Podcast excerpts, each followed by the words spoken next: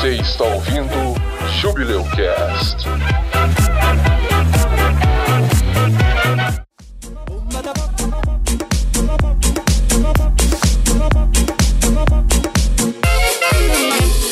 Depois pegam dióxido de carbono e vão subindo de novo lá pra poder levar lá pra cima pra o, o esôfago. eu acho que é o esôfago. Eu sou horrível de biologia. Esse que ele Nossa, Clarice do céu, tá travando. Misericórdia.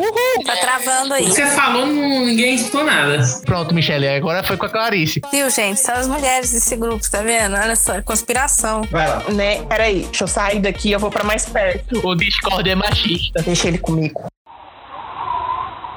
Eu acho que escutei melhor agora, Clarice. Eu tava calada. Não, tu falou. Ó o machismo, ó o machismo. Viu, viu o machismo?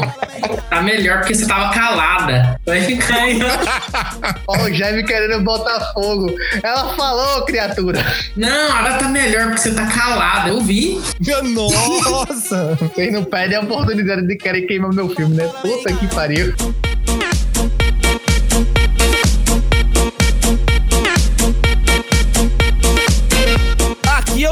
O e a língua portuguesa na minha mão está morta. Ei, meu nome é Michelle e eu só aceitei o convite porque eu tô precisando de seguidores nas redes sociais. Obrigada.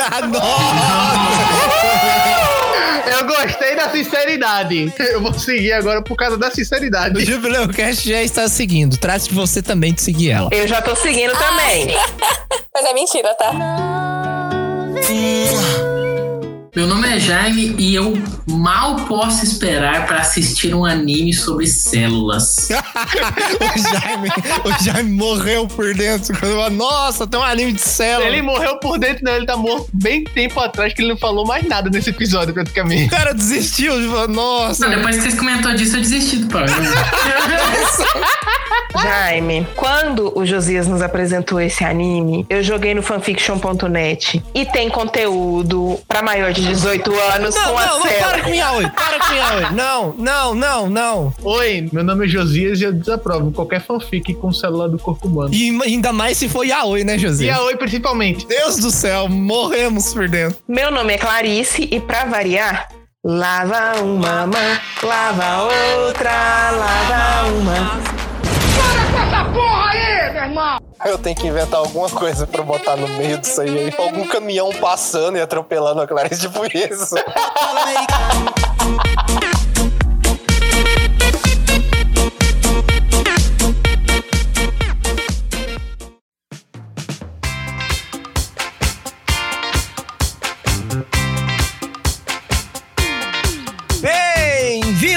A mais um episódio do Jubileu Cast, o Júbilo dos Podcasts. E hoje vamos falar de um assunto que toda vez que você liga a televisão, toda vez que você mexe no computador, toda vez que você lê uma revista, lê um quadrinho, vê um documentário, esse assunto está presente. E hoje a gente vai falar de infoterimento. A gente vai explicar para você o que é, aonde ele está presente, Como se alimenta? a gente vai explicar pra você como que ele é, impacta na sua vida. Hoje a gente tem uma convidada muito especial, é a Michelle. Ela é repórter aqui da nossa TV regional. Por favor, Michelle, se apresente. E aí, pessoal, tudo bem? Michelle Ferreira, sou repórter aqui em Uberlândia, repórter da TV Integração, que é afiliada da Rede Globo aqui na região. Adoro cultura, cultura pop. A gente faz de tudo, né, em afiliada, faz todo tipo de pauta, mas o que eu gosto mesmo é cultura. E eu tenho um quadro de cultura pop, o MG Pop. Então, tudo a ver com o tema de hoje. Então, a gente vai falar um pouquinho de entretenimento, de cultura pop, vou falar do quadro. Então, prazer pra todo mundo.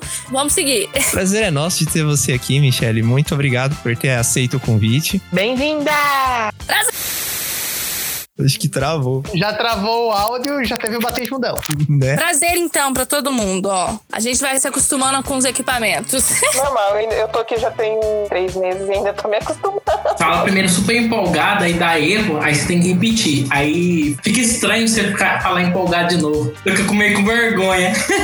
Acontece, é ossos do ofício. Hoje a gente tem duas jornalistas aqui. Você que acompanha o Jubileu Cast, você sabe que a Clarice também é jornalista. A A Michelle, ela é jornalista também. As duas vão ajudar a gente a falar sobre esse assunto, não vão deixar a gente falar groselha. Vou avisar desde agora. A gente vai falar de alguns materiais aqui, vai citar alguns vídeos. Eu vou deixar alguns materiais referentes ao assunto que vão estar nos links de referência no site. Então, se você tá ouvindo aí, ficou em dúvida, quer saber mais sobre o assunto, entra lá na publicação do site do bico do corvo.tk que vai ter a publicação em destaque desse podcast e os links lá embaixo do player, vai ter os links lá embaixo que você pode acessar os artigos, os textos que a gente vai mencionar aqui. Separe sua revista científica, reveja seus documentários e ligue a TV, porque hoje o infotenimento é com a gente. Vamos lá!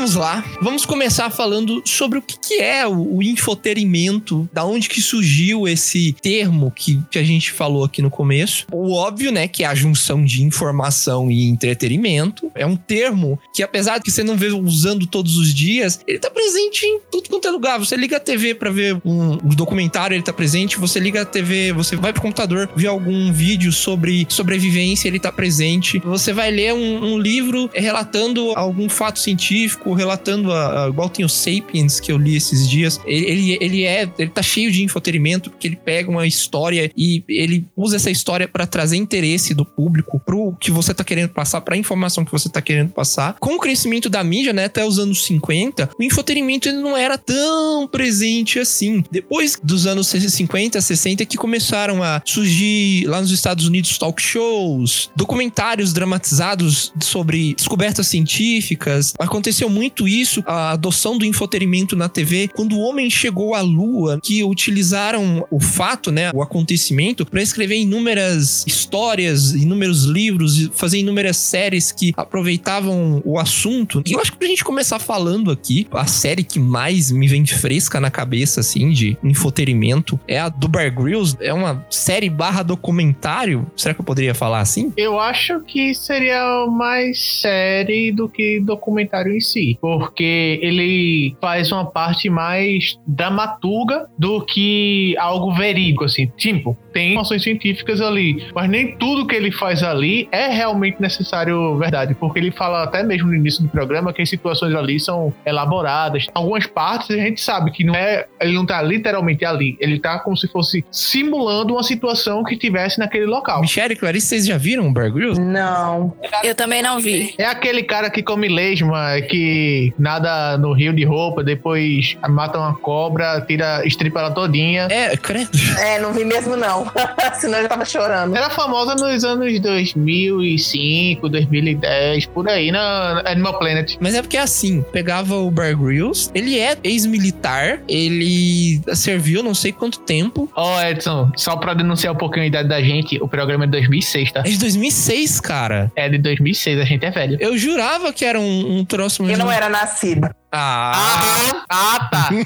2006 é recente, velho. Então, é porque o, o, o tema do programa é sobrevivência. O foco do programa é literalmente atrair o espectador por colocar o, o cara numa situação de risco. Explicando aí, voltando o que eu expliquei rapidinho o infoterimento, aonde que tá a informação? né? Primeiro, a informação vem das dicas de sobrevivência que ele dá enquanto ele tá na floresta. O pessoal vai lá, ele pula de um helicóptero e cai lá na selva e ele tem que sobreviver. Aparentemente sozinho, ou com câmera, que ele cita em alguns episódios lá que tinham câmera junto com ele. E aí você vai acompanhando esse cara até ele conseguir chegar em um local seguro, perto da civilização. Aí o episódio acaba, né? Então, dentro do programa em si, ele fala tanto na questão de sobrevivência, como ele passa também alguns conhecimentos de biologia, fauna, de flora, porque aí quando você tá sozinho, ele tá sem praticamente equipamento nenhum, só tá com a roupa do corpo e no máximo um canivete, ele sai fazendo fogo, do nada ele diz qual o tipo de rocha que é uma apropriada para poder fazer fogo, qual o tipo de material que é bom para poder você utilizar para poder fazer uma cobertura caso chova, quais são os tipos de animais que você pode comer, as partes dos animais que você pode comer, as partes que você não pode, até mesmo de animais venenosos, qual é a parte que você tem que tirar do veneno assim. Aí ele faz todo um apanhado assim, bem instinto primitivo, digamos assim, de você sobrevivendo na selva ou com o mínimo de recursos possíveis, até mesmo em outros locais, como deserto, como ambientes muito frios e etc. Seria muito simples pra TV, pra produtora produtora lá da série pegar e falar assim: olha, pra você sobreviver, você precisa prestar atenção nessa, nessa, nessa, nessa e nessa planta aqui. Você pode comer essa, essa e essa, e essa aqui é venenosa. Só que o Bear Grylls, ele tem toda essa shell, essa camada de dramatizar o negócio, né? Não é um cara que ele tá simplesmente parado ali junto com a equipe, tentando mostrar pra você explicar, enquanto do lado ali dele tem uma caixa com água gelada e ele pode simplesmente sentar na coisa, né? Inclusive, no próprio programa, alguns episódios, ele chega até mesmo de se acidentar, não lógico, propositalmente. Quando ele vê que dá pra continuar, ele mostra como é que você faz para caso você tenha uma torção no tornozelo, caso você tenha sido picado por uma abelha, sei lá, africana, que você vai inchar pra cacete, aí você tem que saber o que é que você pode fazer de remédio natural. Ele faz esses negócios também. Teve alguns casos que ele teve uma machucado, assim, sério no programa, ele teve que parar e ser atendido por médicos. Ou seja, ele não se põe literalmente à prova de tudo, mas ele vai até o limite dele.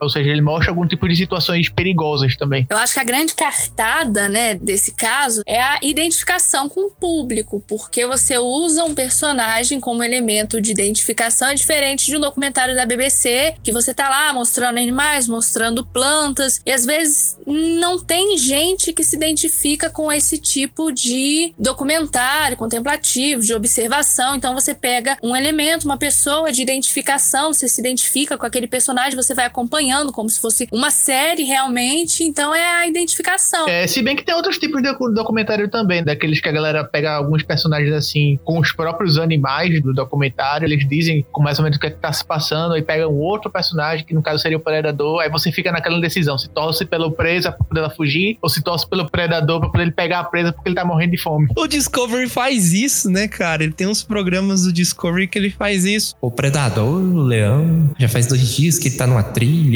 e aí ele encontra um. Um cervo, aí o cervo tá lá com a família. É, aí o cervo tá lá com a família. Aí, tipo, dá quase uma malinha pro cervo sair, né? Dá um, um sabe aquele chapéuzinho e a malinha é. de trabalho pro cervo sair? O cervo maior sai, e aí o leão aproveita e vai ataca. E aí bota uma música triste. Bota a música perseguição. É, aí você não fica naquela vibe. Corre, cervo! Pega, leão! Ai, caralho, torço pra quem? Mas isso entra exatamente no que a Michelle falou, de você criar um personagem, mesmo que seja um animal, mas tipo, eles criam toda uma história em volta para você se identificar com a família que tá fugindo, que tá cuidando ali da sua vida, dos animaizinhos. É isso que trata o infotenimento. É a maneira como é apresentada aquela informação de uma maneira que as pessoas queiram assistir, queiram consumir aquela informação. Além da informação, elas estão ganhando algo a mais, seja distração, seja é, um entretenimento entretenimento, que é da onde vem o termo infotenimento, que é a informação e entretenimento juntos. Aprender se divertindo. Exatamente. E você pode democratizar isso, né? Porque nem todo mundo tem acesso a documentário, né? A documentários da BBC, a documentários do Discovery. O Fantástico ele faz muito isso. Por exemplo, ele pega esses documentários e, e aí coloca a narração em português. Ele fez isso recentemente. Teve uma série Dinastia. Então ele deu nome pros personagens e acompanhava aquele leão. Eu não sei se era leão, não, não me lembro. Tinha vários bichos. Eu acompanhava também alguns episódios episódio. E isso é democratizar. Então, a cada episódio, a cada domingo, você acompanhava aquela família que migrava, dava nome e fazia chamada na programação. Então, você democratiza isso, dá informação sobre aquele animal, sobre aquela espécie, sobre aquela dinastia, sobre tudo aquilo. E às vezes a pessoa nem tem ideia de como que é aquela expansão daquele tipo de animal. Então, assim,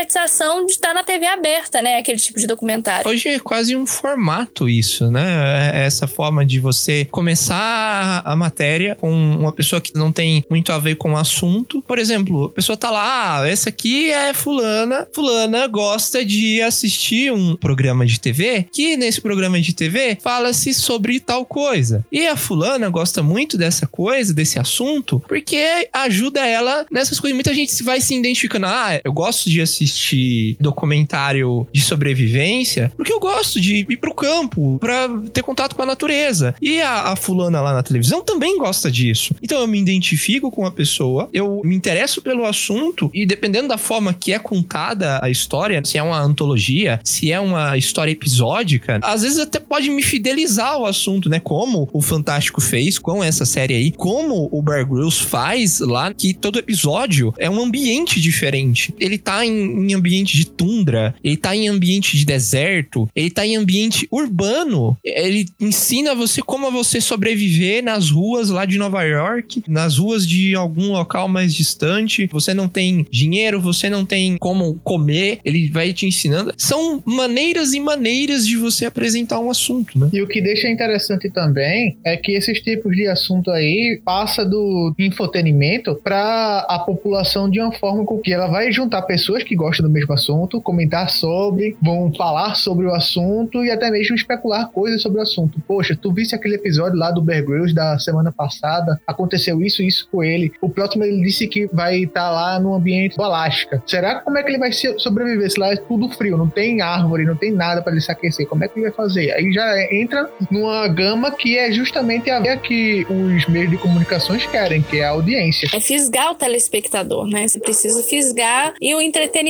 é, o, é a grande isca, né, para fisgar o telespectador. Você precisa prender atenção. Às vezes com um documentário enorme você não fisga, então você fraciona, você a cada domingo você pega, a cada semana você fraciona isso, é uma minissérie dentro de um jornalístico, então você vai prender a, a atenção dele.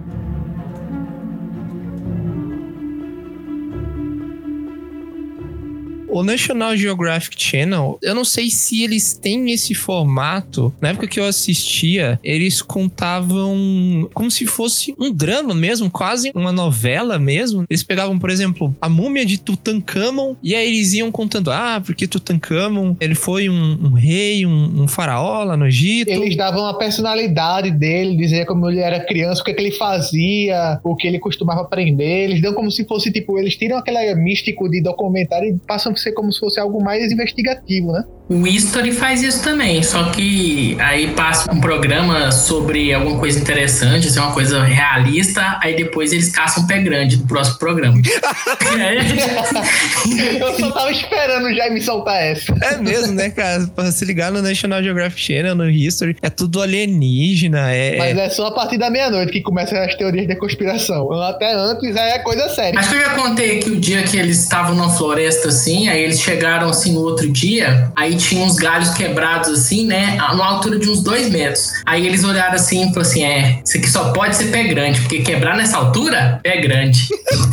e foi isso, pra o problema, de, o problema disso, entrando no paradigma do infoterimento, né? Quando ele surgiu lá na década de 50, que assim, já existia esse negócio de drama, né? De telenovela, áudio dramatizado, né? Um exemplo clássico que eu sempre lembro aqui, quando eu lembro do poder poder que a informação e que o entretenimento tem é lá em 1938, quando pouco tempo depois em que o H.G. Wells tinha lançado Guerra dos Mundos, a Guerra dos Mundos. Pouco tempo não, né? Guerra dos Mundos é de 1898. Tava, parece que tava lançando, ia lançar a drama novela, a, o áudio dramatizado lá, o programa de rádio dramatizado lá, da história do Guerra dos Mundos. Rádio novela o nome. É, rádio novela, obrigado, obrigado. Certa resposta. E aí começou começaram a narrar, era dia 30 de outubro, então tava na véspera do Halloween. E eles falaram no começo da narração que, olha, isso aqui é uma narração do próximo livro que vai ser adaptado para uma rádio novela. Certa resposta. Aí o pessoal que pegou o bonde andando começou a desesperar. Por quê? Essa rádio novela, ela narrava a chegada de aliens na Terra. E narrava de uma forma muito verídica. Inclusive, eles usaram a vinheta de abertura do programa de notícias da época para começar o programa. Então, quem tava ouvindo. Os primeiros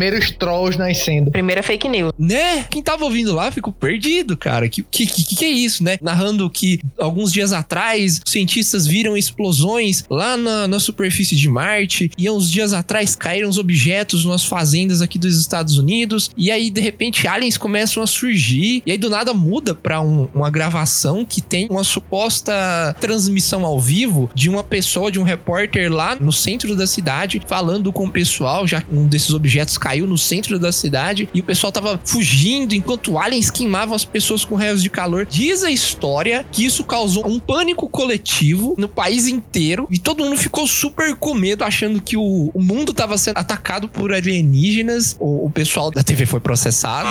Da TV não, da rádio foi processado. Certa resposta. A carreira do, do cara que dirigiu esse episódio aí, o cara virou um, um astro. We now return you to Carl Phillips at Grover's Mill. Ladies and gentlemen, my Ladies and gentlemen, Ladies and gentlemen, here I am, back of a stone wall that adjoins Mr. Wilmer's garden. From here, I get a sweep of the whole scene. I'll give you every detail as long as I can talk and as long as I can see. More state police have arrived. They're drawing up a cordon in front of the pit. About 30 of them. No need to push the crowd back now. They're willing to keep their distance. The captain's conferring with someone. Can't quite see who. Ah, yes, I believe it's Professor Pearson. Yes, it is. Now, now they've parted, and the professor moves around one side, studying the object, while the captain and two policemen advance with something in their hands. I can see it now. It's a white handkerchief tied to a pole. Flag of truce. If those creatures know what that means, what anything means. Wait a minute, something's happening. Humped shape is rising out of the pit. I can make out a small beam of light against a mirror. What's that? There's a jet of flame springing from the mirror and it leaps right at the advancing men. It strikes them head on. Lord, they're turning into flames. Now the whole field's caught by the woods, the barns, the, the gas tanks, tanks for the automobiles, spreading everywhere. Coming this way now, about 20 yards to my right. Ladies and gentlemen, due to circumstances beyond our control, we are unable to continue the broadcast from Grover's Mill. Evidently, there's some difficulty with our field transmission. However, we will return to that point at the earliest opportunity. Esse é um exemplo que a gente estuda, inclusive, na, na faculdade de jornalismo, porque aí é, é a questão da fronteira bem clara entre o que é informação e o que é ficção. A gente tem que ter uma barreira entre o entretenimento o jornalismo, o que, que a gente pode usar, os limites. Então tem que ficar bem claro isso na cabeça, né? Não dá para misturar a fantasia com a realidade sem os limites éticos do jornalismo. A gente tem uma conduta, uma ética. Então, informação é informação, entretenimento é entretenimento. A gente pode misturar elementos, conceitos, mas o princípio básico da informação a gente não pode ferir, né? Você tá me dizendo que alienígena do passado não é verdade. Que não foram os aliens que construíram as pirâmides. Olha, eu semana passada vi um monte de satélite e achei que era alienígena. Eu te juro que achei. Mas meu nesse Deus. caso, não. A gente não tem provas e a gente não tem fontes. Cadê as fontes que falaram que foi alienígena? Foram os terraplanistas. Fontes oficiais precisam comprovar. O jornalista trabalha com fontes verificáveis. Ariel Black, 14. Nossa! E não é verificado do Instagram, tem que ser fonte verificada. Não é fake news. Do WhatsApp também não. Nossa, fake news também, né, gente? Se a gente parar pra pensar, fake news é um exemplo, né? Não é infoterimento, né? Porque justamente passa um fato falso, um acontecimento falso, mas a maioria das fake news, pelo menos as que eu vi, justamente fisgam o público pelo interesse, pelo momento da situação da pandemia que a gente tá passando aqui de coronavírus. Aí sai uma fake news que vitamina C com a erva lá cura o coronavírus. E isso vira uma doença no WhatsApp e todo mundo ah, tá achando que vitamina C e, e essa erva cura coronavírus. O poder da informação, o poder do entretenimento é uma bagaça muito grande, né? Tem outra coisa também, agora vou puxar um pouquinho mais da memória da galera da antiga. Cartoon, sátira, jornais de antigamente, puxava muito a atenção por causa que a galera queria saber as notícias, mas também muita gente só pegava o jornal só pra poder ver os cartoons. Eles viam, a, às vezes a galera fazia os cartoons baseados numa notícia grande que saía, sei lá, o atentado contra as Torres Gêmeas. Aí eles faziam algum cartoon lá, com uma sátira bem pesada, e a galera ia lá e ficava querendo ver qual seria o cartoon que ia fazer. Lógico, isso aí só foi um puta exemplo. Outra coisa também que a galera costuma fazer, pelo menos no daqui é bem famoso, aqueles jornais bem baratinho que a galera faz diariamente, só pra essas informações, mas eles fazem geralmente umas manchetes bem como se fosse, com a linguagem de hoje, clickbait. Eles fazem deixar o auxílio reclusão do governo. Vai estar todo mundo lascado agora, vai todo mundo comer o pão que o diabo amassou. Um negócio assim, é quando você vai ver a notícia, é apenas uma informação dizendo que o governo deixou de adiantar uma parcela apenas, mas todo mundo vai receber.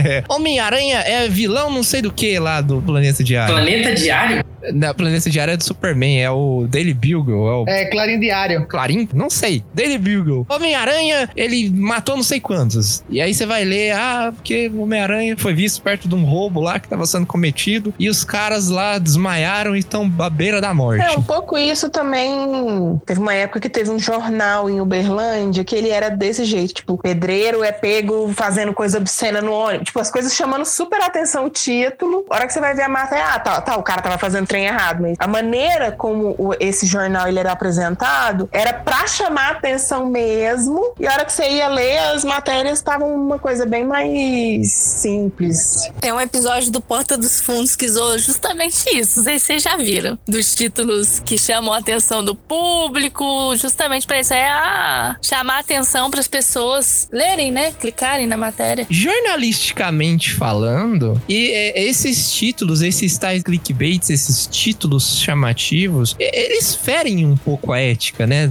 Ou não? Ah, a manchetona, né? Depende da manchete, né? A, a manchete errada, que não tem nada a ver com a matéria, é mais pra site de fofoca, mais pra site de entretenimento mesmo, assim. A- agora, veículos mais sérios, né? Portais de notícias sérios, não costumam usar muito esses títulos mais sensacionalistas. A editoria Globo, por exemplo, G1, tem toda uma regra a ser seguida. Toda uma regra de não ter verbo, de não ter palavra apelativa. Então, é um saco pra construir título. Não parece uma coisa simples, mas é um saco. Não é tipo o ego, falecido ego, né? Com meia hora faz umas capas muito legais. É, tô vendo aqui agora, abri aqui pra olhar, justamente porque eu tava tentando lembrar como que era o estilo. Não, a capa de hoje é uma criatura aqui que eu não tô enxergando direito, porque tá só na miniatura, mas é, morreu sem conhecer a filhinha recém-nascida. Tipo, cara, que isso? Não, tem um de um jogador que foi jogar lá na República Tcheca. Nossa, esse eu acho que todo mundo conhece. Mas aí o jogador foi jogar lá na República Tcheca. Eu não sei se era o Brasil mesmo, mas eles citaram um jogador, né? Falaram: Fulano coloca duas bolas pra dentro na Tcheca. Eu, que que é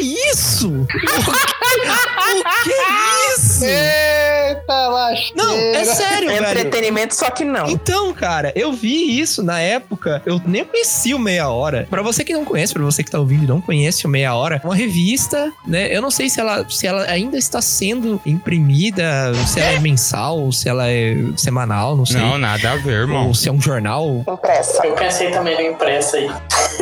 Eu também. imprimida. Ela tá sendo imprimida. Pessoa da HP que os caras têm em casa. Meia Hora, ele é um jornal que ele tem esse propósito, né? De publicar matérias com títulos chamativos. O sensacionalista é outro. O sensacionalista, eu acho que ele nunca foi impresso. Se ele foi impresso, eu nunca vi. Não, sensacionalista é online e o propósito dele é ser sensacionalista. Sensacionalista é humor, né? O meia hora, ele é notícia, é notícia, só que o lado da piada. Ele usa o bom humor e o entretenimento pra chamar atenção, mas tem notícia. É escrito por jornalistas. O sensacionalista é, é puro humor. Contador do tráfico vai fazer conta no cilindrão. É, porque é tudo falso do sensacionalista. Tem o gêmeo dele que é o surrealista, que são notícias verdadeiras que são tão surreais que parecem mentira. É, esse aí é bizarro.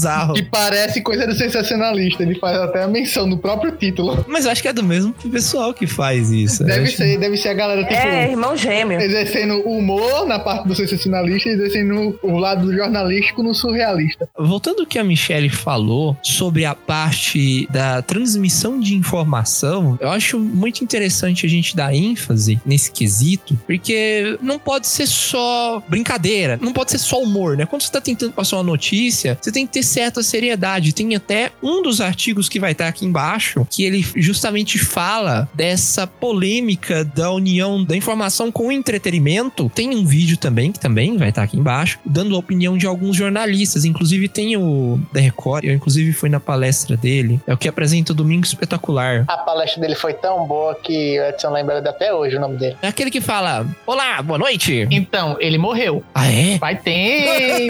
Sério? Meu Deus, cara. É o Paulo Henrique Amorim. Isso. Ah, é o Amorim. o Amorim morreu. Gente, meu coração. Então, eu vi ele falando disso em um desses vídeos, ele fala umas coisas muito pontuais quanto a isso. Existem informação e informação. Existe entretenimento e entretenimento. O negócio é usar o bom senso para dosar as coisas. Pode existir sim uma aproximação para quem recebe a informação, né, para pessoa ter interesse, já que todo mundo tem interesse em alguma coisa, todo mundo se interessa por algum assunto, mas quem produz esse tipo de informação, inclusive a gente aqui, que, né, que faz o programa aqui, o Jubileu Cast, justamente para trazer até você informação, né, a gente tem que ter cuidado para manter a credibilidade. Tanto os jornais quanto revistas, documentários, tem que tomar cuidado para manter a seriedade e a essência do jornalismo. Já que se todo mundo for parar para olhar assim, as pessoas tomam decisões na vida delas baseadas no que a gente fala para elas, né? No, no, que nós, transmissores de informação, passam para essas pessoas. Então, você passar alguma coisa errada, passar alguma coisa vinculada de uma maneira que a pessoa às vezes não entende muito bem, pode influenciar na vida da pessoa e causar algum mal. Né? Outra coisa também é que o pessoal que mexe muito com entretenimento tem que saber deixar explícito, nada de extremamente implícito, mas deixar explícito na medida do possível a parte que é o entretenimento e a parte que é a notícia. Porque se fica mesclando muito e não deixar para destrinchar o, o que é o que, porque você não vai saber o que é a informação em si e o que é a parte que você tá colocando como entretenimento para manter aquele pessoal ali. Hoje em dia, todos os jornais, às vezes que eu vi a Michelle na TV também. Obrigada pela audiência.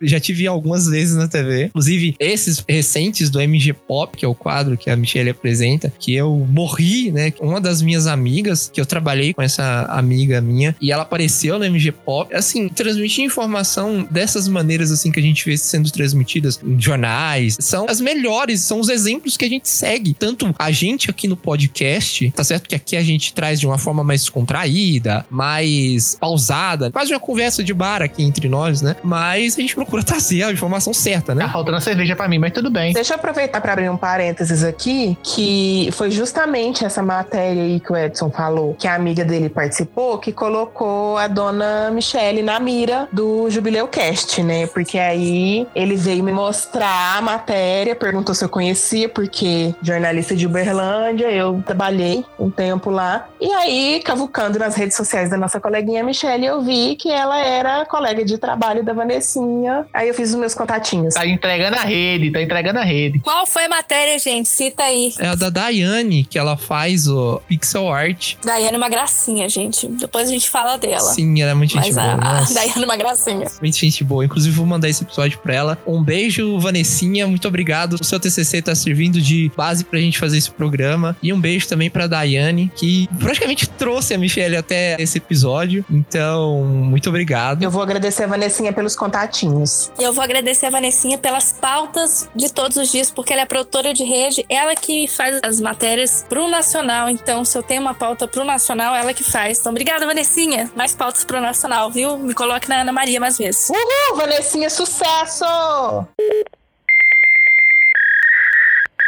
Como diz o Silvio Santos, ai, ai, ai, ui, ui. Vamos retornar aqui ao infoterimento. E agora eu quero trazer para vocês uma outra visão sobre o assunto, uma outra ótica sobre um assunto que percebi que isso era infoterimento quando eu tava lendo sobre o assunto hoje à tarde. Eu tava me lembrando quando eu estudava ainda, há 10 mil anos atrás, eu tinha uma professora. Menos que você é mais novo que eu. Na época que eu tava na escola, eu tinha uma professora que, assim, eu sempre fui muito horrível em matéria que você tem que decorar as coisas. Em história, em biologia. Eu sempre me dei muito melhor com números. Que é fácil, era fácil de decorar, era, as formas eram fáceis de decorar. Foi um dos poucos semestres em que eu tirei notas boas em história. A professora justamente utilizou esse recurso de ensinar e contar uma história. Eu lembro que na época ela estava ensinando sobre Dom Pedro II e a vinda dele pro Brasil e ela contando a história dramatizada. E assim, isso entrou na minha cabeça de uma maneira que eu, eu não consigo descrever, que até hoje eu não, não esqueci. Até hoje eu, eu lembro da história. Dizem que ele ter limpado a bunda com o. o- Tava demorando? Escatologia? Tava Eu demorando. só tava querendo saber onde que ia chegar e chegou onde o Edson costuma chegar. Mas eu não sabia. Assim, isso você humaniza o personagem. Você humaniza lá o, o Dom Pedro na época da independência. Né? Dizem que ele estava com a caneira muito grande. Isso eu soube pela minha professora, que eu nem sabia que realmente existia essa história. Depois eu fui ver que dizem que é, parece ser verídico, mas não consigo confirmar aqui. E eu acho que o infoterimento no aprendizado de crianças também, de adultos, das pessoas, é uma ferramenta de um poder absurdo também. Cara, programa de TV faz isso com criança direto. Gente, TV Cultura. TV Cultura, Discovery Key, Disney, esses programas assim, tudo é tipo infotenimento para criança básico. Galinha Pitadinha, para citar uns nacionais. E é qualquer assunto, porque eu vou fazer um parênteses aqui também da minha infância, lá atrás. Daqui a pouco faz colchete também. Tinha uma revista infantil que na época eles passavam nas escolas para oferecer para assinatura numa revista baratinha. Recreio. Não, Recreio é. Era burguês, hein? Era burguês. Super Quem interessante. tinha recreio era burguês. Aí é outra classe. Não, era Nosso Amiguinho. E nosso amiguinho era do Adventista, eu tinha. Nossa, era maravilhoso. Gente, sério mesmo. Eu, como católica, eu aprendi mais da Bíblia com a revista Nossa Amiguinha do que na Eucaristia da Crisma, porque as historinhas eram contadas de uma maneira tão vasta. Tipo, quando eu ia pra aula da catequese, a professora ia falar e, tipo, eu já sabia tudo. Como a Michelle falou logo no início, eles pegavam os personagens deles e inseriam nas histórias já conhecidas, já da Bíblia, assim, e aí você ficava muito mais fácil de você se identificar, de você entender o que estava acontecendo com cada um, porque você já tinha aquela similaridade com o personagem lá da- do nosso amiguinho. Professores, por favor, você que é professor, tá ouvindo esse episódio? Sou professor de matemática. Como que eu vou dramatizar? Como é que eu vou trazer o infotenimento pra dentro de sala de aula? Tem algumas maneiras, igual funções. Você pode usar músicas pra decorar, né? Tem muitos professores que hoje em dia usam isso. Física usa muita equação, mu- muita fórmula que você tem que decorar. Frases engraçadas é um jeito, né? Tem a, a velocidade final, é igual a velocidade inicial, mas não sei o que, não sei o que. Eu lembro que na época que eu tava aprendendo física, o meu professor de física, vocês não, não decoraram? É difícil decorar? VF igual a, a VI, mas não sei o que. Ele fala, ó, vovô fez, vovó não sei o que, não sei o que, não sei o que. Pô, mas antigamente era só umas coisas pornográficas erradas, essas coisas aí. Hoje em dia não pode fazer isso mais, não. Tabela periódica de sulfato nídrico, por exemplo, aí suco, alguma coisa. É, não, o- os professores ensinavam umas coisas que não- hoje em dia não pode mais, não. Pior que a gente aprendia assim, e chegava na hora da prova, falava o negócio errado e saía a nota lá, bonitinha. Então funciona. O Edson às vezes não, não é dessa época. A gente ia pra escola anos, anos 90. Anos 80 era pior ainda, eu imagino. A nossa infância foi muito subversiva, gente. Pelo amor de Deus, os professores faziam muito bullying, eram muito cruéis. A gente não tinha noção. Ah, eu gostava dos meus professores do ensino médio. Eles tinham as maneiras bem criativas. Até hoje eu lembro a musiquinha da biologia que o professor Fatarrala fez pra gente. Das classes, das bactérias, essas coisas assim. Tem a musiquinha. Ó, bactéria que não é protista, mas procariota inferior. Ah, eu lembro que na- quando eu tava na escola, eu fiz uma apresentação na escola. Pô, inclusive eu ganhei um pendrive, velho, de 8 GB, só que estragou. São seus prêmios da escola. A gente tava estudando química, aí comecei a estudar termoquímica. Aí tinha lá um trabalho que tinha que fazer que valia não sei quantos pontos. Eu acho que era 20, 30 pontos no total. Aí, sei lá, varia 3, 4, 5 pontos se você fazesse esse trabalho com a, a, a música pra você decorar a matéria. Aí eu peguei Ana Júlia e troquei Ana Júlia por termoquímica. Aí, o termoquímica. É, eu ganhei um pendrive, velho. Vamos poupar a nossa audiência desse sofrimento. Não, vocês usaram isso pra alguma coisa na vida, gente, porque eu esqueci todas essas coisas. Jornalismo não usei nada de química, física, pelo amor de Deus. Aí as pessoas falam exponencial, tá aí, ó, calculando a curva do coronavírus, mas deixa eles calcularem, eu só interpreto, só dou a informação. Fórmula de Bhaskara ainda procuro até hoje pra poder, onde é que eu dizer que eu usei, pra poder pegar assim e dizer assim, ó, professor de matemática tá aqui, eu usei. Pronto, pode ficar. Dá pra ele. Cara, eu nem lembro mais o que, que é a fórmula de Bhaskara. É B ao quadrado mais a soma dos catetos? B ao quadrado menos 4AC, isso é delta. Bhaskara é menos B mais ou menos raiz de delta sobre 2A. Amém. Exatamente. Desculpa. Eu ia falar, mas o Edson tá tão empolgado. Eu deixei quieto. A gente exatamente se entende. Eu sou de humanas. Mas eu vou falar que eu invejo jornalista. Jornalista tem uma facilidade com o português absurda, Minha velho. gente, é mais fácil calcular a raiz de pi do que saber a aplicação dos quatro porquês, velho. Eu até hoje só boto dois. E eu, e eu tenho. Ah, não, os quatro porquês eu também não sei, não. Eu sempre jogo no Google quando eu preciso escrever um texto que eu preciso usar o porquê. Por quê? É, não, inveja, vocês. Graças a Deus que eu falo na TV e o porquê é- é a mesma pronúncia pra tudo. Mas jornalista lida muito bem com o português. Toda vez que eu faço algum texto importante, eu chamo Clarice, revisa pra mim, por favor. Ela vem, olha, e essa vírgula aqui? Essa proparoxítona com acento? Mas proparoxítona tem acento. Opa! Tem? Ah, tá vendo? Eu não sei. Toda proparoxítona é acentuada. Um abraço pra minha professora de português, Aldijane, caso esteja escutando a gente. Galera que puder assistir as aulas, assistam e tal. É importante sim. Depois vai estar aí falando igual o Edson, não, tá imprimida por aí, ao invés de impressa. É, o imprimida. Imprimida. Desculpa, eu assassinei o português.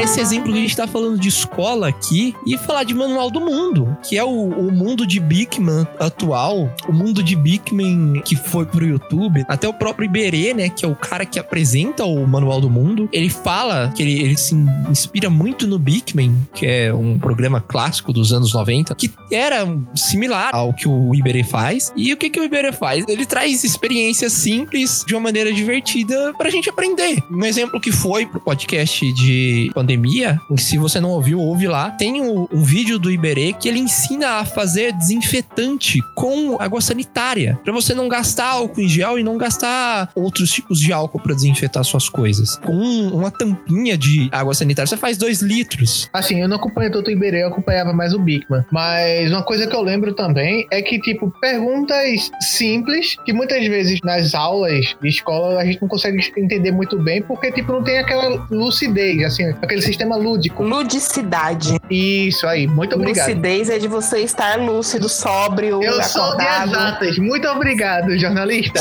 Tomou um goró antes de entrar pra aula. Falando português, eu falo mais em criptografado. Mas voltando, por como funciona um espirro? Porque a gente espirra. Aí uma coisa você vai lá na sua aula de biologia, você na sua aula de ciência, dependendo da escola que você tenha, e a professora vai lhe explicar. Não, é, entra uma sujeira no seu nariz, aí produz muco, o corpo identifica que tem algum tipo de substância nociva para o seu corpo ali, e ele gera o espirro para poder expelir. Outra coisa é você ver um cara com cabelo espetado para cima, de jacaleco verde, usando uma roupa de radiação, entrando num nariz gigante cheio de slime. Esse era o nível do Bigman. Aí ele ia explicando como é que funcionava, ele ia simular como se fosse ele fosse a sujeira e tinha um nariz gigante no estúdio, que ele ia entrando, explicando, apontando para cada um o que era cada pelo, o que era a função e como funcionava o nariz. Lógico, com muita brincadeira também no meio. Gente, foi só eu? Ou vocês assistiram um pouco Bigman também? Eu nem sei o que, que é isso. Bigman eu sei porque um amigo próximo meu me obrigava a assistir Bigman quando eu ia na casa dele, recente, porque ele falava que era super engraçado e eu não gostava, não achava graça. Que eu achava esquisito. Porque era muito antigo e eu achava esquisito. Mas ele adorava e ele ria, mas ele era mais velho, ele tinha seus trinta e tantos anos. Mas ele adorava. Mas eu via Castelo Ratimbum, que eu acho que é educativo tanto quanto. Eu assistia todos os episódios quando era pirraia. E Depois teve um tempo que eles fizeram um revive assim especial, ele com a idade atual. Eu não lembro se ainda tem disponível no YouTube, mas eu cheguei a assistir sim. Eu achava legal quando eu era mais novo. Não, ele gravou agora, o Bigman gravou agora, recente, tipo, ele mais velho. E ele me mostrou agora um, um novo. Foi recentemente a Blizzard, né, a produtora de jogos aí, quem acompanha jogos conhece, lançou uma expansão de um jogo de cartas dele, o Hearthstone, e chamou Bigman Brickman, Brickman já não ia pro palco, já não se vestia, já tinha algum tempo. E as pessoas envelhecem, né? Ele já tava mais velhinho. Mas ele ainda era o mesmo Brickman, mesmo maluco. Eu já vi alguns episódios dele no YouTube, eu sei como é que é, mas eu nunca assisti na TV. Eu não sei se era porque aqui não- nunca passou. Aqui passava pela TV Cultura, não sei aí. TV Cultura é aberto, mas não, não pega em qualquer antena antigamente, não. Tinha que ter parabólica pra pegar os outros canais. O sinal não era lo- local, assim. Aqui a gente tem filial próximo e pode ser por isso que eu assistia mais do que vocês. Mas também tem o fator de tipo, ah, se você tinha televisão por assinatura, a cabo, você podia assistir outros tipos de programa que eram tão intuitivos quanto. O meu amigo é de São Paulo, então ele via muito Bigman. Muito, muito, muito, muito, muito. E ele é apaixonado. E ele falou: era o melhor programa da minha infância. Eu assisti, conheci Bigman agora, sim, um ano pra Um cá. abraço, amigo da Michelle, que curte Bigman. Vai ser esse programa pra você também. Pedro, um abraço pra você. Eu tenho uma pergunta.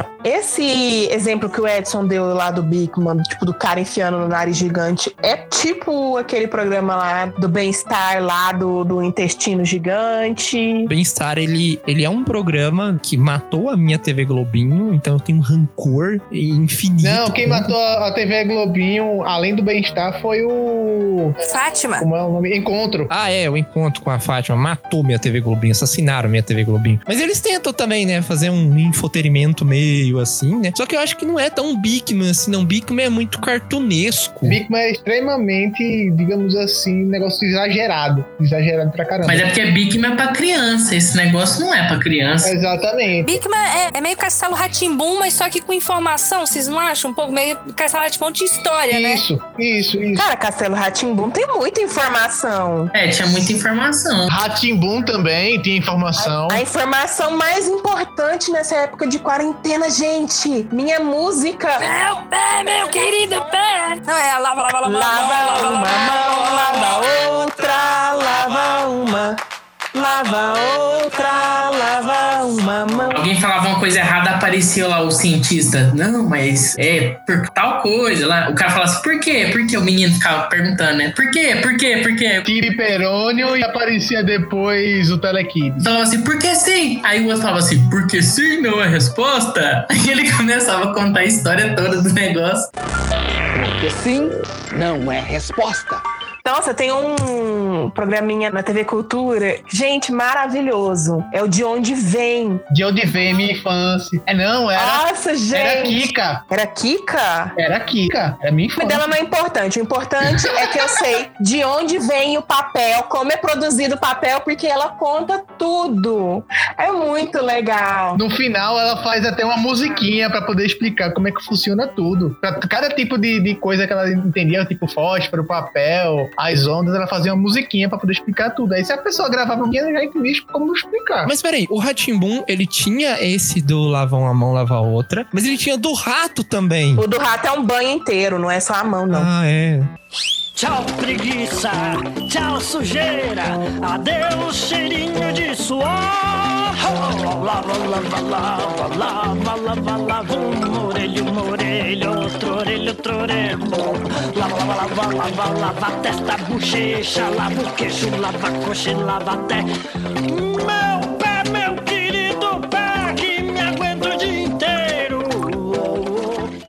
Tinha uns, umas vinhetas, né? O rato era tipo uma vinheta, né? Porque pra lavar a mão era antes de comer qualquer coisa que eles falavam. Antes de comer, bebê. Já tem uns quatro episódios que a Clarice tá cantando essa música. Ela gosta, gosta muito. É, eu acho que vai durar o resto da quarentena todinha. Esse é o meu plano, porque daqui a alguns anos, quando alguém do curso de jornalismo for fazer uma análise de um podcast, como que ele abordou a quarentena, vai ter lá a Clarice cantando durante todo o período da quarentena a musiquinha do Castelo Ratimbum. Vai estar lá assim a citação Souza 2020. Vai estar cast jubileu.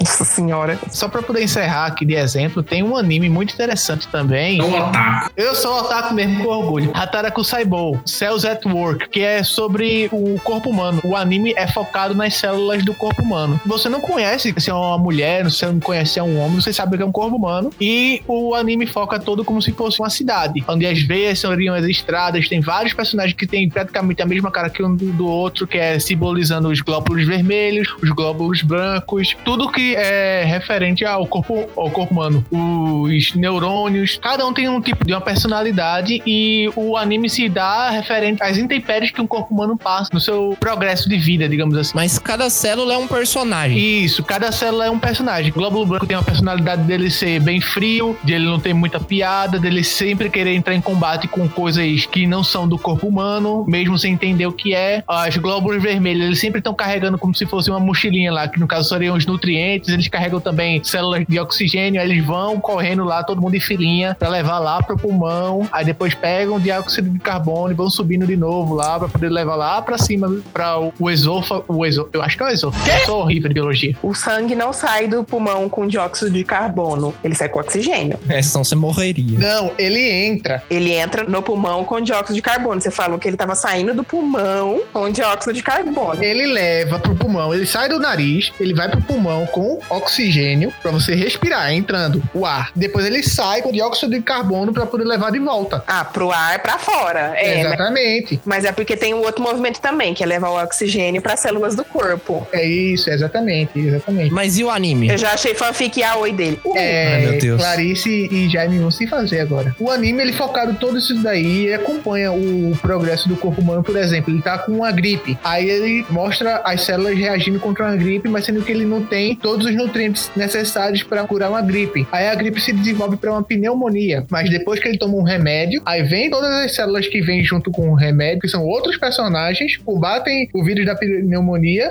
e eliminam ele. Aí no final do anime, levando spoiler aí, parece que ele tem umas células cancerígenas começando a se desenvolver dentro dele, que eles mostram umas células normais. A célula cancerígena não funciona exatamente assim. Não, eu só tô dando um exemplo bem lúdico, é porque faz tempo também que eu assisti esse anime. Mas a prova é que teve médicos que acompanharam os primeiros episódios, não lembro se eles assistiram tudo, mas eu lembro que eles acompanharam os primeiros episódios e eles disseram que basicamente, tirando a parte lúdica do anime, de, das células terem personagem, basicamente era assim mesmo que funcionava das células dentro do corpo humano. Esse anime, ele tem pra assistir no Crunchyroll, tá? Teve um tempo também que tava na Netflix, parece, não sei se saiu. Outro, outro exemplo muito bom de obras cinematográficas de filmes barra séries é Contágio. A gente falou do Contágio aqui no último podcast também, que a gente tava falando sobre coronavírus. E o Contágio é um, um exemplo de infotenimento muito bom. Se você tá na bad, eu não recomendo você ver o filme. Não, não assista não, porque senão vai, vai ficar pior. É, é um filme bem realista. Inclusive saiu um Nerdologia hoje, outro programa de infotenimento. O Contágio ele fala sobre uma pandemia Que se originou na China. que se originou na China, muito, muito similar ao nosso coronavírus. Então, por isso que eu tô falando que às vezes, é, se você tiver numa bad, não é muito bom assistir. Mas é um filme super interessante, ele não é pesado de maneira alguma. Ele é só realista demais, sabe? A doença tem algumas características muito exacerbadas que podem te tirar um pouco da imersão no filme. Você ter certeza que você tá assistindo uma obra baseada em acontecimentos fictícios, mas os acontecimentos que você vê no filme, as medidas de segurança que no filme são tomadas pela OMS são muito parecidas com a que foram tomadas na realidade. Inclusive, eu descobri hoje, pelo próprio Nerdologia, que o médico que foi consultado a fazer o roteiro desse filme, ele foi infectado com o coronavírus, mas ele já tá bem. E ele, inclusive, teve grande participação no desenvolvimento de planos de ação para os países enfrentarem a pandemia. Os Estados Unidos salvam o mundo no final do filme? Provavelmente, né?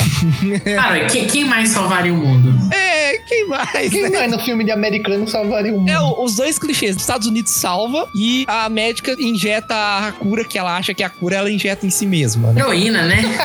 Heroína.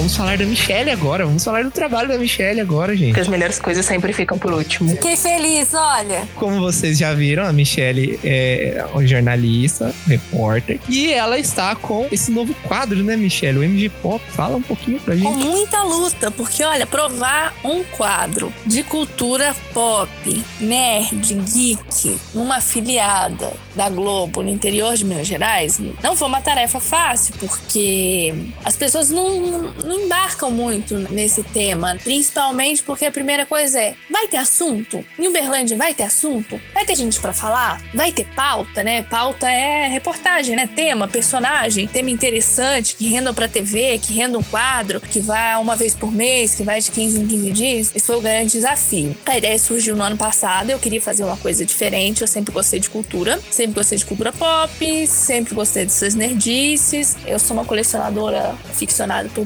então desde pequena e sempre gostei de nascer XP, gosto de série, gosto de filme. Então eu falei, por que, que eu levo isso, né, esse meu universo pra TV? E eu já queria fazer isso em outra TV que eu trabalhava, eu trabalhei em Juiz de Fora, trabalhei no Espírito Santo, mas nunca consegui fazer isso porque eu sempre mudei de TV. Então eu falei, ah, agora que eu tô em Uberlândia, já tô há um tempo, que tal levar isso pra lá? E aí a primeira experiência foi fazer um piloto. E aqui a gente tem um evento que é a Katsu, que é um, um evento que tem uma galera que se reúne e tem uma galera bacana de cosplay. Então eu falei, ah, vamos lá gravar um piloto com o pessoal de cosplay. E o primeiro episódio a gente fala sobre cosplay. Gravei com uma galera de cosplay, mas era um domingo que eu tinha outras matérias para fazer. Por acaso, nesse domingo, olha a curiosidade, tinha acontecido do hamster ficar preso num cano. Vocês ficaram sabendo dessa história que viralizou aqui em Uberlândia, um hamster? Ai, eu fiquei sabendo.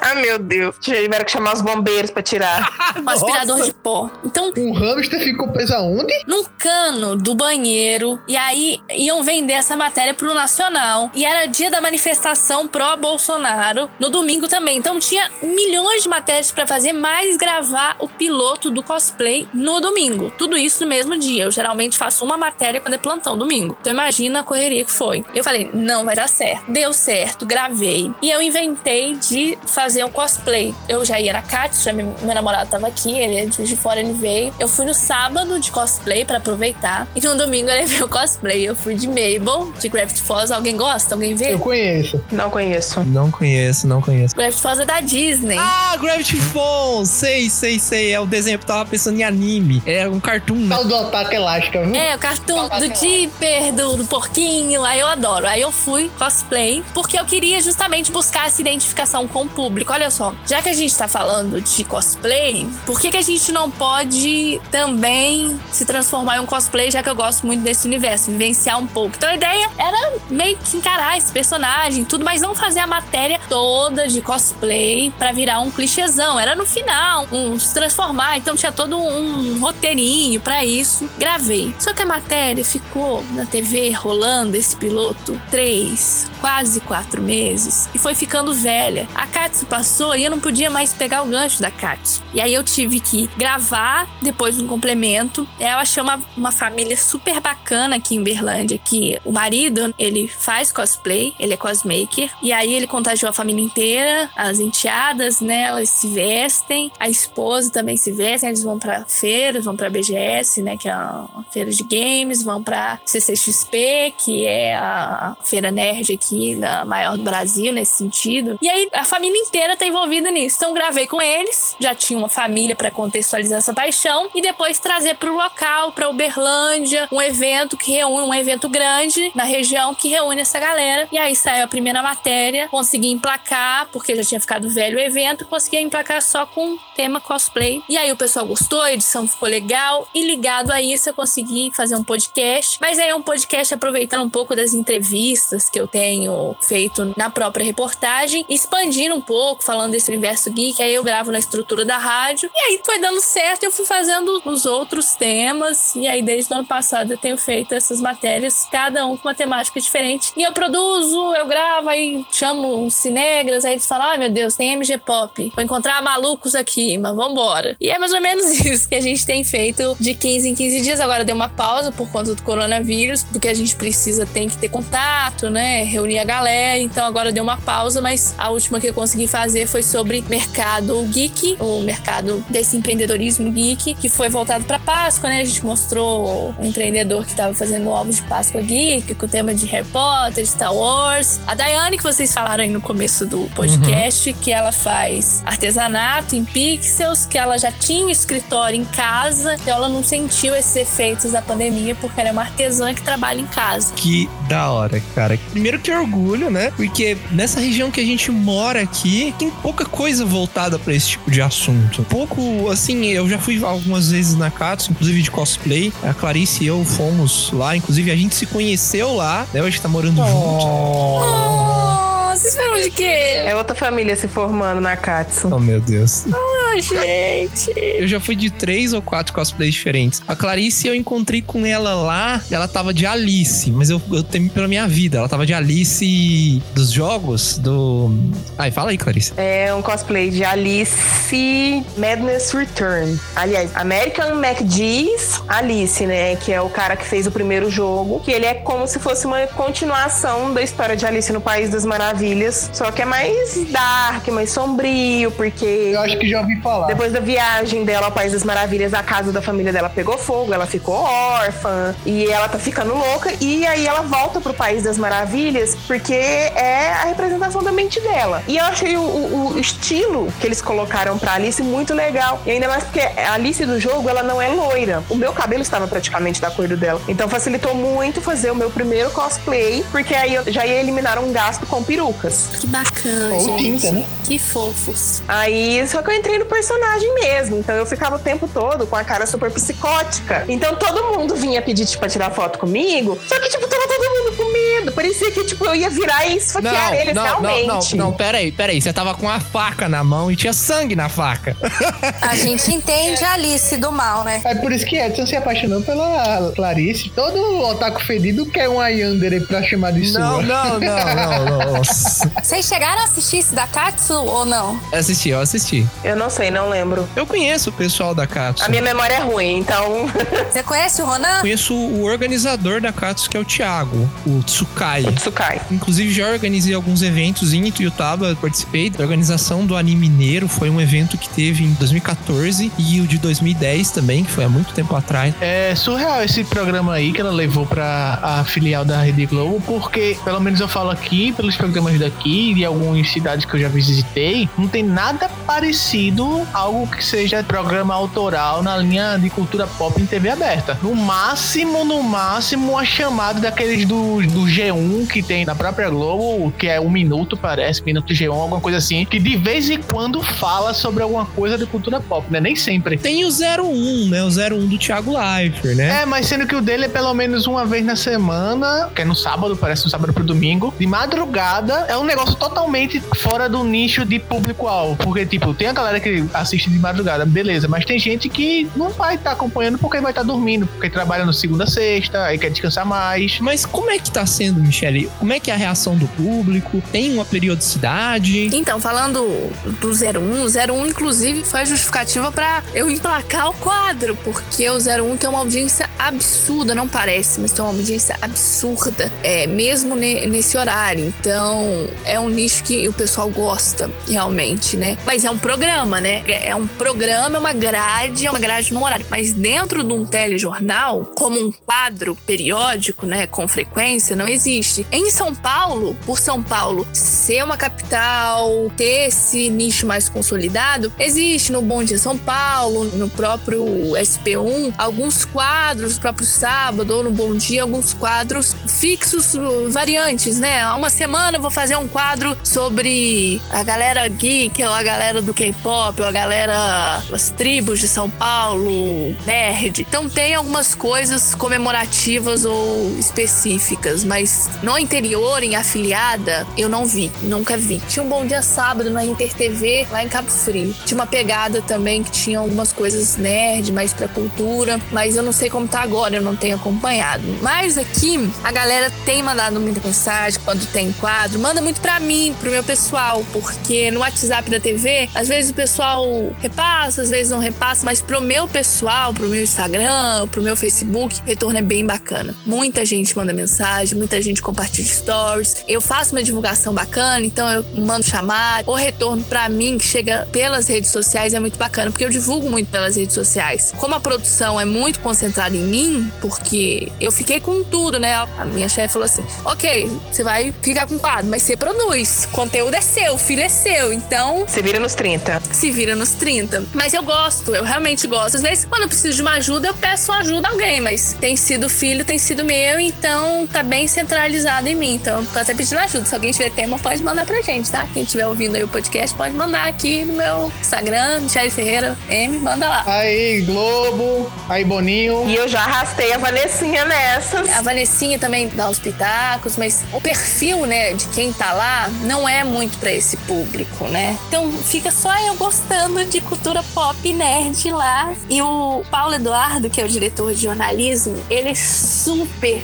embarcado nessa vibe e que gosta do público jovem, atrair esse público jovem, né? A Patrícia, que é a nossa coordenadora, também super embarcou. Então, assim, eles deram muito apoio e falou: vai nessa, é seu, mas vai nessa. Então, o espaço que eles deram é muito bacana. A princípio é de 15 em 15 dias, mas eu disse, né? A pandemia veio assim cheio. Tanto é que eu tenho duas matérias de gaveta. Pra quem não sabe, gaveta é a matéria que tá guardada, porque eu não consegui exibir. E o povo até tá bravo comigo. Uma é a matéria de K-pop, ficou maravilhosa. Eu gravei essa matéria tem dois meses. E eu não posso exibir porque é uma matéria que mostra o pessoal aglomerado, junto, dançando, evento na praça, com academia aberta. Então, assim, não tem sentido eu mostrar isso agora, porque mostra uma realidade que a gente não tá vivendo. É a gente fechado no estúdio. Então, é uma matéria muito bacana sobre o K-pop, que eu mostro a galera de Uberlândia reunida. Eu mostro esse nicho, mas não tem como eu exibir agora. E uma outra, que é sobre jogos de tabuleiro, que eu mostro as luderias aqui, eu mostro um bar de jogos aqui de Uberlândia, que eu mostro o bar lotado de gente jogando e ao mesmo tempo comendo, bebendo, se divertindo, mas também não tem como exibir. Então tem essas duas guardadas para quando esse período de pandemia passar a gente poder exibir. Tá guardadinho. Eu e o Edson já fomos numa lá em Uberlândia. A gente jogou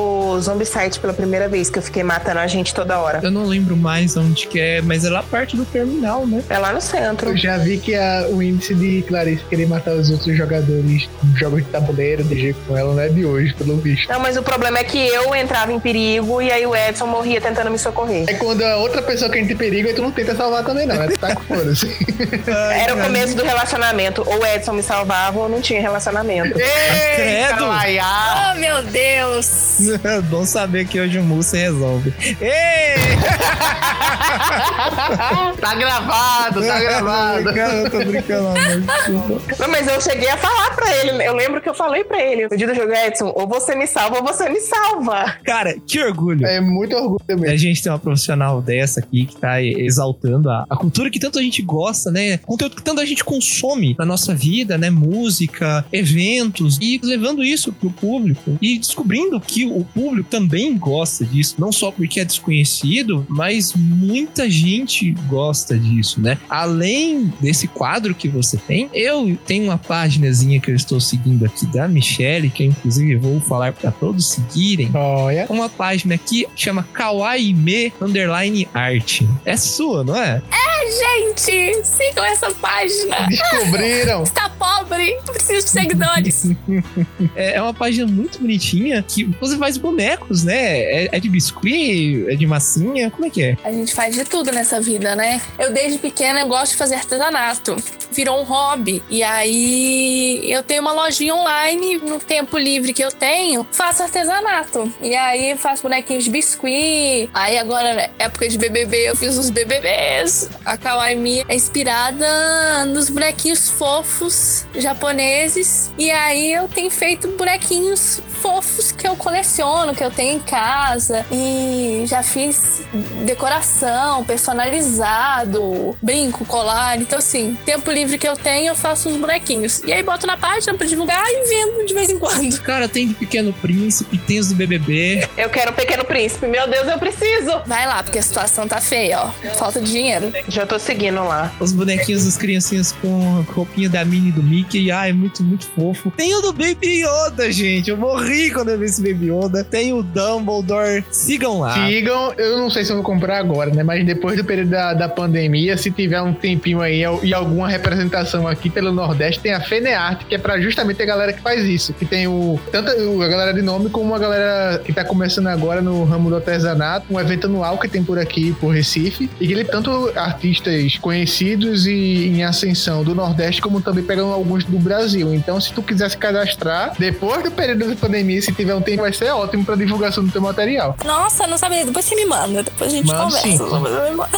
Fazer uns contatinhos aí. É só Clarice que tem contatinho também, não. Qual que é o seu Instagram, Michelle? O meu é Michele Ferreira M. A página é Kawaii Me. Kawaii com K, dois Is, é, M-E. E ainda tem a minha página da coleção. Quem gosta de coleção, de Funko, né? Que são aqueles bonecos cabeçudos. Já tem três páginas pra administrar e nenhuma tem seguidor direito. Mas eu tenho lá. E aí, LOL, que são aquelas bonecas caras, cabeçudas também. Então, assim, eu fico compartilhando lá bicho de pelúcias. Pra limpar deve dar um trabalho. No seu Instagram você posta os programas, os MG Pop que saem. Eu tô vendo aqui que tem uma playlist, né, dos stories ou das publicações. Eu deixei, eu deixei nos destaques, é, na verdade, os stories mostrando um pouco dos bastidores, né? Do que, do que eu vou postando de bastidor mesmo das gravações. Mas pra acessar as matérias, tá lá no Globoplay. Mais fácil, caminho mais fácil. Joga no Google MG Pop Uberlândia MG1, que você vai encontrar. Tem a playlist lá que o G1 Triângulo fez com todas as matérias, desde o primeiro. Então, a primeira reportagem foi sobre cosplay. Depois a gente falou sobre Star Wars no dia da estreia do filme Ascensão Que Skywalker. chique! Então a gente foi lá, mostrou a estreia, levou o pessoal de cosplay pra lá também. Depois a gente falou Michelle, de é colecionadores, falou de game. Depois a gente falou de. O K-pop ainda não foi, né? Depois a gente falou de Mercado Geek. Então, assim, tá lá a playlist com, com as reportagens. Então, quem quiser, tá lá. Vai ter link aqui embaixo, direto pra playlist com os programas. Com, Aê! se você quiser ver, vai estar tudo lá, fácil pra você acessar. Ele assiste, confere um pouquinho do trabalho dessa pessoa maravilhosa aí. Mande sugestões, mande sugestões. Eu tenho algumas. Mande sugestões no direct. Pode mandar. No Facebook eu não vejo Messenger, não, mas manda no direct lá no Instagram que a gente vê,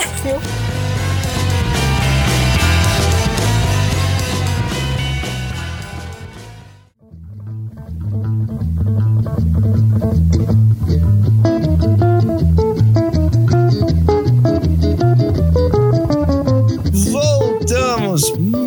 Obrigado pra você que ouviu até aqui. Se você gostou do episódio, não deixa de mandar uma mensagem pra gente, deixar o seu gostei. Não deixa de se inscrever na parte de se inscrever aqui do Jubileucast. Se você tá ouvindo pelo Spotify, se você tá ouvindo por um meio em que você consegue se inscrever, se inscreva pra você não perder os episódios mais recentes. Entrem lá e sigam a Michelle nas redes sociais dela, no Instagram, Michelle Ferreira M, e a página Kawaii com dois Is, né? Com K, Kawaii Mi Underline Art. Isso. E o podcast, né? A gente não falou do podcast. Ah, sim, está na minha bio, lá no Michele Ferreira M. E eu esqueci de falar disso, mas a gente está a cada episódio que sai na TV, sai também um podcast pela Rádio Cultura, tá no Spotify também. É meio que um braço do MG Pop, mas um pouco maior, assim, com uns 10, 15 minutos, esmiuçando o tema, falando um pouco de bastidores. Então, tá lá também, trazendo um pouco mais de entrevistas. O que não entrou no conteúdo da reportagem, tá no podcast. Ouve lá. Se você gostou, tem alguma sugestão, se você quer complementar o que a gente falou aqui, ou tem alguma sugestão de assunto sobre o Jubileucast, se você quer que a gente fale sobre algum filme, sobre alguma série, sobre quadrinho, um assunto específico, igual hoje a gente falou de infotenimento. As redes sociais do Jubileucast são Bico do Corvo. Você pode mandar lá críticas, elogios, sugestões e até mesmo dizer que tá ouvindo a gente, pedir um alô, que a gente no final do programa a gente vai mandar uma mensagem pra você. As redes sociais do Bico do Corvo, né? Que é o site que traz o Jubileucast à vida. A gente tá disponível no Instagram, no Facebook, no Twitter. Todo dia tem postagem. Alguns raros dias a gente dá uma falhinha em alguns, mas é geralmente todo dia tem postagem sobre mundo nerd, cultura pop, filme, jogo, série. Você pode seguir lá que tem coisa legal lá sempre. Pelo formulário no site, bicodocorvo.tk, tem a parte lá de formulário de Fale Conosco. Você manda uma mensagem pra gente e a gente ou faz o episódio episódio com a sua sugestão, a gente cita no episódio, ou no próximo episódio que a gente gravar, a gente fala sobre a mensagem que você mandou pra gente. Então, Michele, muito obrigado mais uma vez por ter participado com a gente. Ah, gente, eu que agradeço o convite de conhecer todos vocês, de estar aqui falando com vocês, com todo mundo. Eu acho que período de pandemia, independente de qualquer coisa, essa troca é muito gostosa. Momento para descontrair também, de conhecer gente nova, de falar sobre o meu trabalho, falar sobre arte, falar sobre jornalismo, falar sobre conteúdo. Muito obrigado pela oportunidade. E todo mundo que tiver uma sugestão, gente, manda lá, porque é mais conteúdo para Uberlândia região, por favor. A gente tem que exaltar a cultura nerd mesmo, a gente tem que falar sobre isso. Você que tá querendo mais material, ouça os Jubileucasts anteriores. Ova, ova. Ova. Meu Deus, você tem que me Fala, matar. que ova. Misericórdia. Não edita isso, não edita. É uva e, e- Como é que é? Como é que é o negócio da imprime? Não, era- nem, nem lembro. Ainda está sendo imprimida. Se ela é mensal, se ela é semanal, não sei. Não, nada a ver, irmão. Desculpe, gente, eu estou assassinando português. Com Desculpe, duas jornalistas presentes. desculpa, gente. eu não vou estar vivo no próximo Jubileucast. A Clarice assume. Vai ser uma voz robótica agora, automaticamente corrigida pela Clarice a cada palavra que sair. Velho, eu devo falar tanta coisa errada. Eu devo matar tanto professor, tanto jornalista que ouve a gente, professor de português. O que Esse cara tá falando, velho. O cara fala com a, a- a destreza de um moleque de 5 anos, velho. Não, nada a ver, irmão. Mande Jubileucast pros seus amigos. Nesse tempo de quarentena, a gente tem que se entreter. Michele, é nóis. Gente, foi um prazer. Vocês são ótimos. E é isso, pessoal. Tchau. Até o próximo episódio. É, gente. É. Ah! Tickle, tickle, tickle, tickle, tickle. you.